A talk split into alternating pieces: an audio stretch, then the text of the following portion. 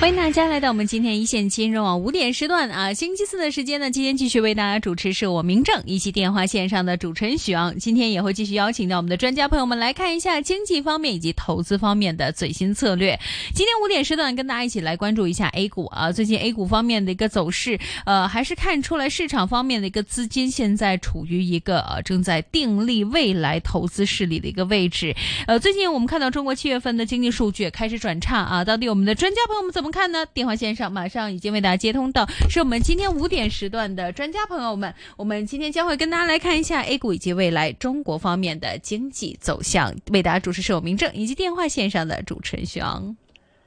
好的，那在我们今天的一线金融网的金钱本色环节呢，我们为大家请到的嘉宾呢是啊，这个我们大家呢也是非常熟悉的老朋友了，千爱开源基金首席经济学家、基金经理杨德龙博士啊，杨博士您好。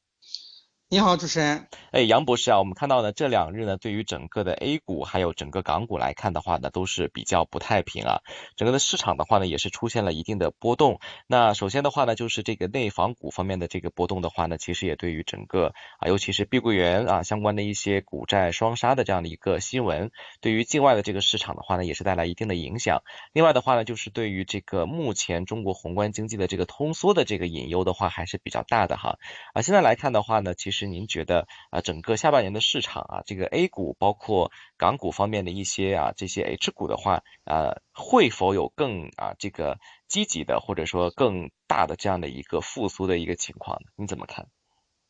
嗯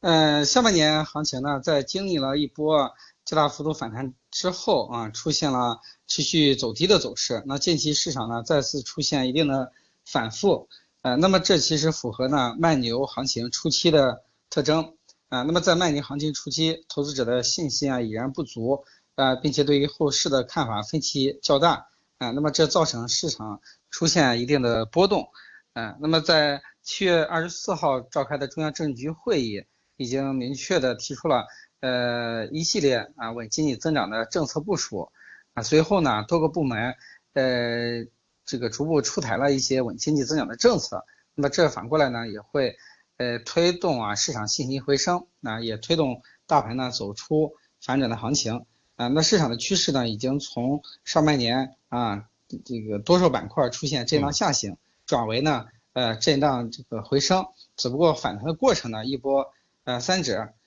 那么统计局公布的呃最新公布的这个物价数据来看呢。呃，CPI 和 PPI 已然是，呃，这个比较低迷啊，并且七月份的 CPI，呃，从六月份的零跌到了负值，啊，这也是呃二零二一年一一月份以来的这个新低，啊，而 PPI 呢，呃，同比是下降了百分之四点四，啊，比上个月的降幅呢有所收窄，上个月是百分之五点四，啊，那么七月份 CPI 同比下降。百分之零点三，也，也表明现在是需求啊不足啊，就是对于这个消费品和工业品的需求量出现了下降。那么这导致呢，呃，很多投资者担心啊，经济可能陷入通缩的风险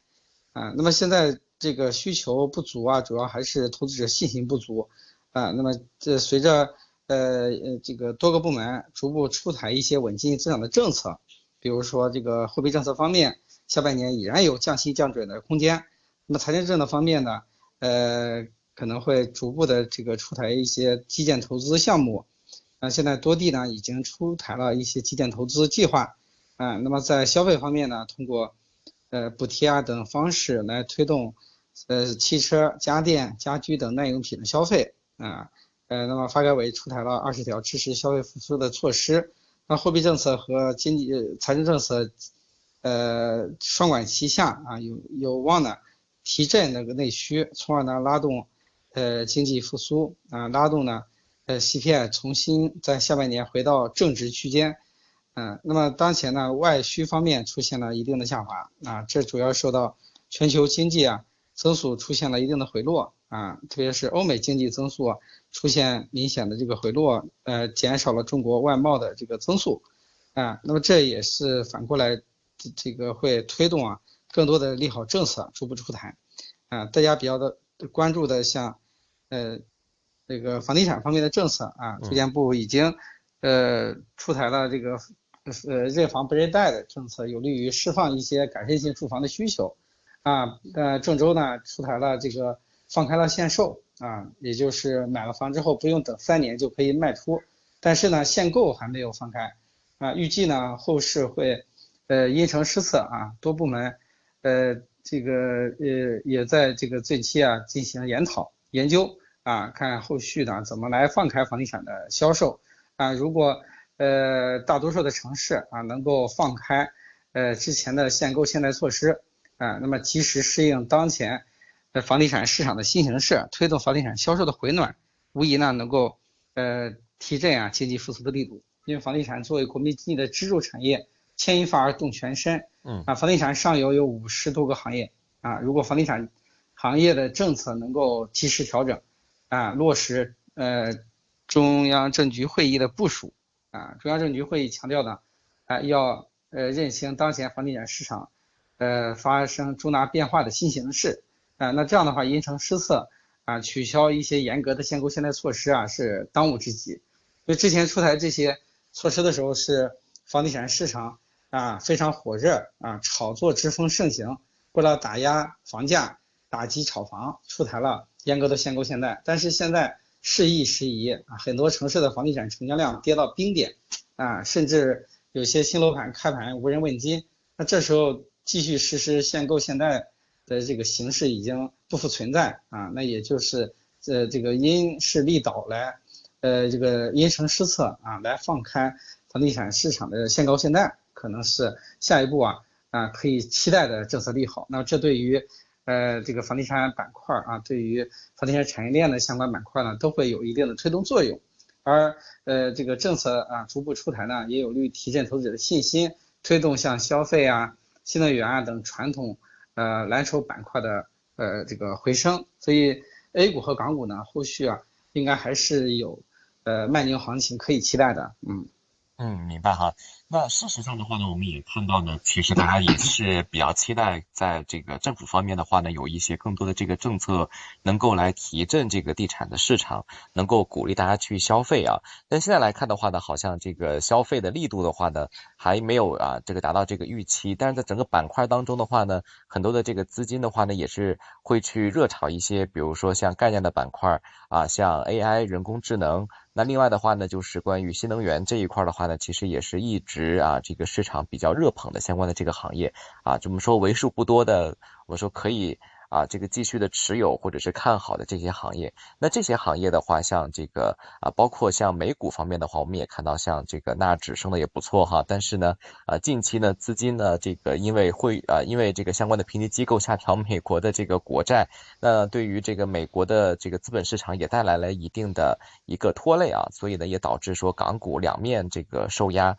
现在来看的话呢，其实港股现在呢也是有一定的啊这个继续衰退的这样的一个风险。那一方面的话呢，在房地产方面啊，港股这边的话呢，这个本地的地产啊，并没有受到一个提振。另外一方面的话呢，好像这个消费啊等等力度的话呢还不够，所以市场呢是把这个视线呢又放到了一些，比如说旅游啊啊这个一些新经济啊，还有这个相关的这个板块了啊。板块方面的一些推介以及调整的话，其实杨博士您怎么看呢？好的，那么在六月份呢，呃呃。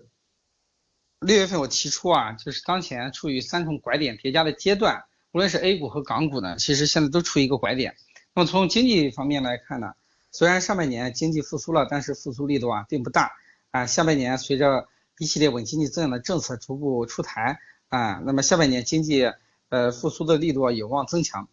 嗯，那么第二重拐点呢，就是市场的拐点啊。今年上半年呢，市场整体上还是处于一个呃结构分化的行情。但大盘指数呢没有上涨啊，呃，明显这个 A 股的涨幅呢明显落后于呃美股，落后于这个呃呃欧股，甚至落后于日本股市的表现啊。那么下半年随着市场信心的回升以及经济复苏预期的增强，A 股和港股有望迎头赶上，从而迎来一个呃这个上行的机会。那第三重拐点呢，就是市场风格切换的拐点，啊，那么上半年市场风格比较偏啊，除了呃，ChatGPT 啊为代表的这个 AI 板块大涨之外，啊，那么多数板块是下跌的啊。那中字头板块呢出现了一波这个回升啊，但是呃，在这个上半年快结束的时候出现了一定的回落。那下半年呢，我认为市场的这个风格会从前期炒题材、炒概念，逐步转向呢，呃，炒业绩啊，业绩优良的好公司啊，将会吸引更多资金的关注。我们看到近期这个一些炒呃抄底资金啊，已经开始流入一些大型的这个沪沪深三百 ETF 啊，并且呃首首次出现了规模破千亿的这个沪深三百 ETF，那这也是 A 股历史上首首次出现呃这个上千亿规模的呃非货基金啊，这反映出啊一些抄底资金开始布局。以沪深三百为代表的这些优质啊蓝筹股，啊，那呃来抓住呢这个市场超跌带来的机会，啊，那么港股方面呢，呃上半年走势也落后于美股啊，嗯，呃那么下半年呢，呃随着这个呃经济复苏预期增强，加上呃美股啊这个上升带来的呃信心提振，嗯，港股呢也有望迎来一波反弹的行情，啊，那么当前这个经济陷入。衰退的，嗯，甚甚至通缩的可能性呢，我认为还不大啊，因为现在，呃，国内经济主要是需求不足的问题啊，加上信心不足，所以，呃，这个 CPI、PPI 出现负值，哎，那么一旦啊稳经济增长的一系列政策逐步落地啊，可能会推动，呃，这个呃经济复苏，推动需求回暖，从而，呃，带动物价上行啊，所以在。呃，下半年呢，港股也有望迎来一个恢复性上涨的机会啊！现在要保持信心，保持耐心。嗯，明白。那在近期的话呢，其实啊，这个看。我们说不能说看空，或者说是有一些负面评价的一些相关的投资机构的话呢，也是提到了说呢，可能下半年对于中国内地的这个市场，尤其是经济方面的话，哈，这个房地产的话呢，依然还是一个绕不过去的话题啊。当然的话呢，还有包括人民币的汇率啊等等啊。总体经济来看的话呢，还是稳中向好啊。但是呢，就是近期的，尤其是关于这个内房方面的一些事件啊，可能对于大家